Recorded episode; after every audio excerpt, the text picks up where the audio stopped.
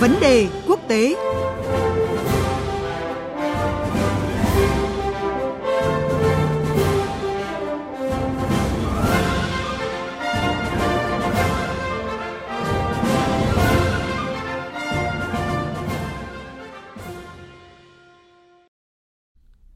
Thưa quý vị và các bạn, trong những ngày qua, cộng đồng quốc tế không ngừng hối thúc Israel từ bỏ kế hoạch tấn công nhằm vào Rafah, thị trấn cực nam của giải Gaza, nơi trú ẩn của gần 1,5 triệu người dân và có thể là thành trì còn lại của Hamas. Tuy nhiên, Thủ tướng Israel Benjamin Netanyahu vẫn tái khẳng định quyết tâm tới cùng với kế hoạch tấn công vào Rafah và cho rằng nếu không làm vậy, đồng nghĩa với thua cuộc.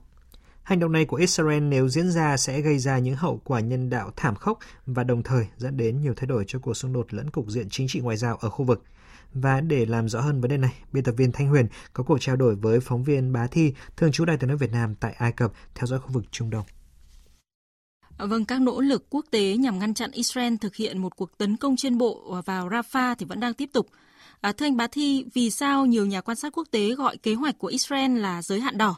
Và liệu có khả năng nước này thực thi cuộc tấn công trước ngày 10 tháng 3 à, như giới chức Israel vừa tuyên bố? Vâng, sở dĩ việc Israel có thể tấn công vào Rafah được dư luận khu vực cũng như quốc tế đặc biệt quan tâm, thậm chí gọi đó là giới hạn đỏ là bởi vì hậu quả mà nó có thể gây ra dưới nhiều góc độ và bình diện khác nhau.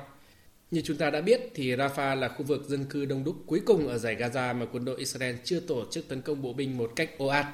Thành phố nằm giáp biên giới Ai Cập này hiện có khoảng 1,7 triệu cư dân, trong đó có tới 1,4 triệu dân là người di cư từ khắp các khu vực khác của Gaza đến đây lánh nạn.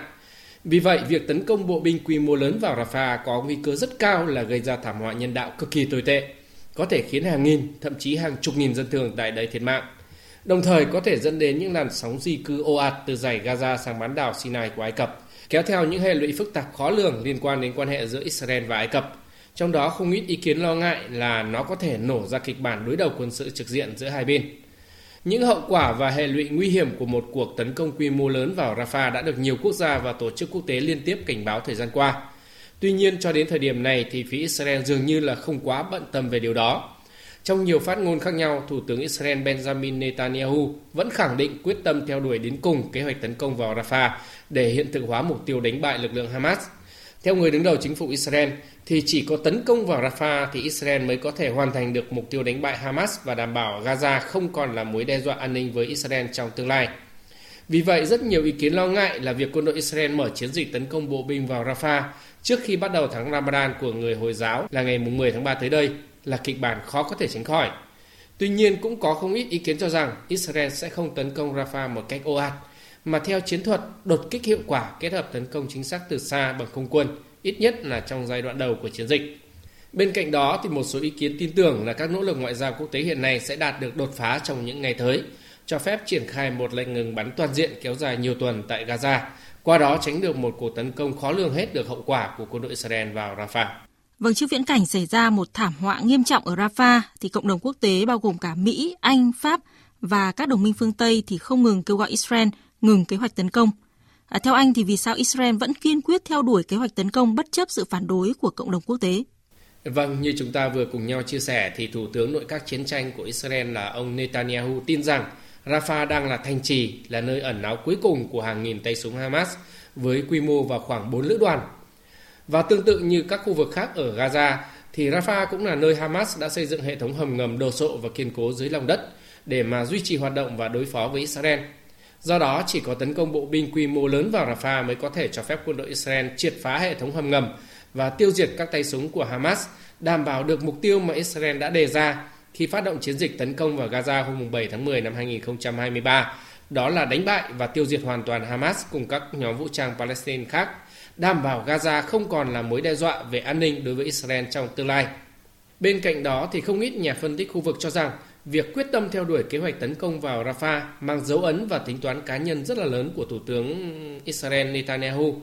Và theo các nhà phân tích này thì ông Netanyahu muốn đánh bại Hamas theo cách khốc liệt nhất để mà níu kéo hy vọng cứu vãn sự nghiệp chính trị của mình sau cuộc chiến này. Bởi đã có khá nhiều khảo sát và phân tích cho thấy với việc để xảy ra cuộc chiến với Hamas gây ra quá nhiều thương vong và thiệt hại cho Israel – thì ông Netanyahu và đảng Likud của ông chắc chắn không còn nhận được sự tín nhiệm đủ lớn của đông đảo cử tri nước này để mà duy trì quyền lực sau khi chiến sự kết thúc và các cuộc tổng tuyển cử tự do được tiến hành tại Israel. Đơn cử như hãng truyền thông e Inet của Israel hôm 17 tháng 2 vừa qua dẫn lời một quan chức giấu tên của Likud nói rằng,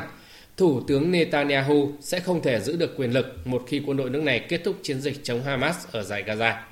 Ờ, trước lời đe dọa tấn công của Israel vào Rafah, nơi có gần 1,5 triệu người đang trú ẩn, ờ, các nước trong khu vực có phản ứng ra sao và kế hoạch dự phòng của họ là gì nếu như cuộc tấn công của Israel xảy ra? Vâng, như chúng ta đã đề cập, thì những hệ lụy và cũng là nguy cơ đáng lo ngại nhất trong trường hợp Israel tấn công bộ binh quy mô lớn vào Rafah, đó là gây ra nhiều thương vong cho dân thường và tạo ra làn sóng chạy nạn ồ ạt từ Rafah sang bán đảo Sinai của Ai Cập. Việc à, có tới hàng chục nghìn, thậm chí hàng trăm nghìn người dân Gaza đồng loạt tìm cách vượt biên chạy sang Sinai để mà đánh nạn sẽ đặt ra thách thức rất lớn về an ninh xã hội đối với Ai Cập. Vì vậy, cũng như hầu hết các quốc gia Ả Rập và Hồi giáo trong khu vực, thì thời gian qua, Ai Cập đã phản đối rất là quyết liệt kế hoạch tấn công bộ binh của Israel vào Rafah. Tất nhiên thì Cairo cũng đã tiến hành nhiều kế hoạch ứng phó trên thực địa.